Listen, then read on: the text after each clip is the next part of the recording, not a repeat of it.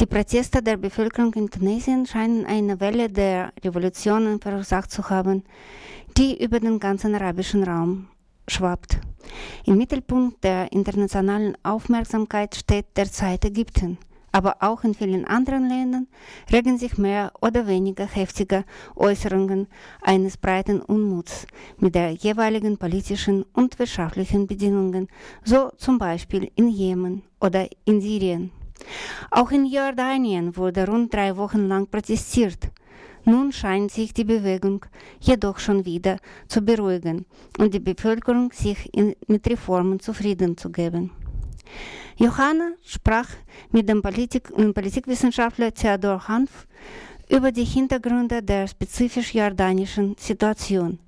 Zuerst wollte sie jedoch wissen, ob es auch Gemeinsamkeiten zwischen den Protesten in Jordanien und denen in Tunesien und Ägypten gibt. Die Ausgangslagen in den verschiedenen Staaten sind äußerst unterschiedlich. Was sie gemeinsam haben, ist, ja, wie soll ich sagen, eine Stimmung. Man darf jetzt mal protestieren oder man sollte jetzt mal protestieren. Durch äh, die neue Medienlandschaft im Nahen Osten äh, weiß man heute im Jemen äh, eher, äh, was in Syrien abgegangen ist und in Ägypten und in Tunesien, als das vor 30 Jahren der Fall war. Und man fühlt sich dadurch ermuntert. Also Leute, die äh, vor 30 Jahren vielleicht gerne protestiert hätten, äh, haben damals den Mund gehalten, weil ihnen kein Beispiel vor Augen stand, während es ihnen jetzt per Fernsehen und per Funk vorgeführt wird. In Jordanien sind die Proteste nach rund drei Wochen jetzt ja anscheinend schon wieder abgeebbt. Würden Sie meinen, dass damit die revolutionäre Welle an Jordanien schon vorbei ist? Ich glaube, es hat überhaupt gar keine revolutionäre Welle dort gegeben. Äh, nach äh, den Nachrichten, die man im Vorderen Orient bekommt, waren die Manifestationen in Amman von maximal 1500 Leuten besucht und dann noch ein paar Hunderte an anderen Orten. Aber es hatte überhaupt nichts, äh, auch wenn man die Bevölkerungsunterschiede zwischen Jordanien und Ägypten in Rechnung stellt, überhaupt nichts von dem Ausmaß dessen, was in Ägypten abgegangen ist. In Jordanien ist ja immer schon mal protestiert worden, wenn die Wirtschaftslage äh, nicht so ganz toll war, was ja öfter vorkommt. Wenn Subventionen vermindert werden, wenn das Brot teurer wird, äh, dann wird protestiert. Und was neu ist jetzt äh, in der Entwicklung der letzten Wochen, dass nicht nur Jordanier palästinensischer Herkunft äh, ihren Ärger gezeigt haben, sondern dass auch äh, einige der transjordanischen Beduinenstämme Unmut geäußert haben über das Staatsbudget. Sie sind der Auffassung, sie kämen zu kurz.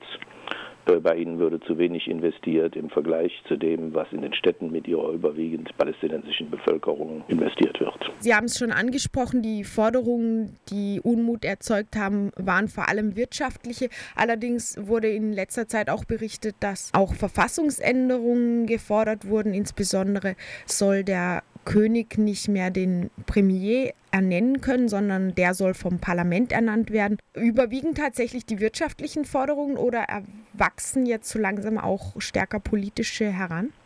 Also die politischen Forderungen, die werden alle Jahre wieder mal gestellt, aber bisher hat das Königshaus bzw. hat äh, die transjordanische Bevölkerung, äh, die im Wesentlichen dahinter steht, sich davon überhaupt nicht äh, rühren lassen. Was passiert, dann wird mal eine Regierung umgebildet. Die Regierungen in Jordanien bestehen aber aus einem Karussell äh, erfahrener Minister, äh, die berufen, abberufen werden, von einem Ministerium zum anderen gebracht. Also, wie heißt das oft nach diesem schönen französischen äh, Sprichwort, je mehr sich das bewegt, umso mehr bleibt es das Gleiche. Mhm. Tatsächlich haben sich ja die Proteste eben vor allem gegen die vom König ernannten Regierungen gerichtet und nicht so sehr gegen den König selbst. Aber wenn er jetzt nicht mehr das Recht hat, ähm, dieses Karussell anzuschieben, sozusagen, wäre das dann nicht doch ein grundsätzlicherer Eingriff ins System? Das wäre zweifellos ein massiver Eingriff ins System, aber ich sehe den noch nicht kommen.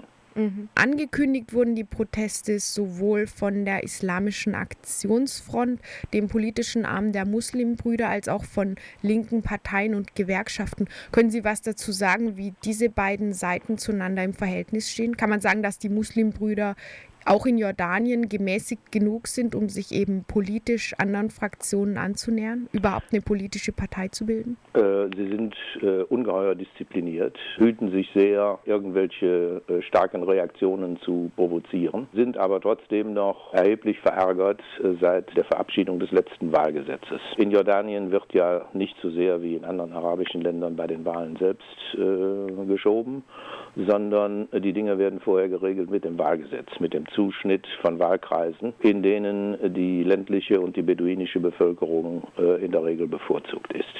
Das heißt also, Wahlkreise mit sehr viel weniger Leuten schicken genauso viele Abgeordnete ins Parlament wie welche, die sehr stark bevölkert sind. Wie das ja in vielen Ländern mit einer angelsächsischen parlamentarischen Tradition der Fall ist. Und das letzte Mal war der Zuschnitt halt so erfolgt, dass die Muslimbrüder weniger Chancen hatten als im vorletzten Parlament und darüber haben sie sich geärgert. Die linken Gruppen äh, sind im Wesentlichen städtische Veranstaltungen. Das sind Arbeiter, Kleinhändler, auch äh, kleine und mittlere Geschäftsleute, die mit äh, der gesamten Gesamtlage unzufrieden sind und äh, sich deswegen, ja, man muss das links auch in Anführungsstriche setzen, die sich aber eher links artikulieren. Aber jeder hütet sich, das Königtum in Frage zu stellen. Das ist sozusagen die heilige Kuh. Nicht einmal in der ansonsten freien Meinungsforschung in Jordanien ist es möglich, irgendeine Frage nach der Popularität des Königs zu stellen. Das macht man einfach nicht. Das heißt, eventuellen Unmut gegen den König könnte man auch schlichtweg gar nicht feststellen. Das ist sehr schwer festzustellen. Also der, der hat dafür seine Blitzableiter. Äh, das ist der Ministerpräsident und die Minister.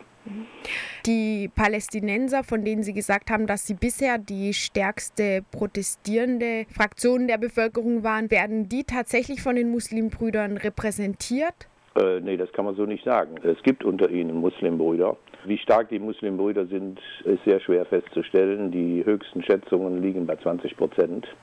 Äh, andere liegen niedriger. Die Palästinenser sind in der Regel äh, in erster Linie an wirtschaftlichen Dingen interessiert äh, und nicht an religiösen Forderungen. Mhm. Nochmal ganz kurz zum König vielleicht resümieren. Sie können sich also nicht vorstellen, dass es in absehbarer Zeit zu einer wirklichen Infragestellung der Monarchie in Jordanien kommen wird. Es ist nicht schrecklich wahrscheinlich. Also man kann nie was völlig ausschließen, aber es gibt hier bisher überhaupt gar kein Anzeichen dafür. Zur politischen Situation in Jordanien zu Zeiten des Protests hörten wir Theodor Hanf von Arnold Bergstrasse Institut in Freiburg und der American University of Beirut.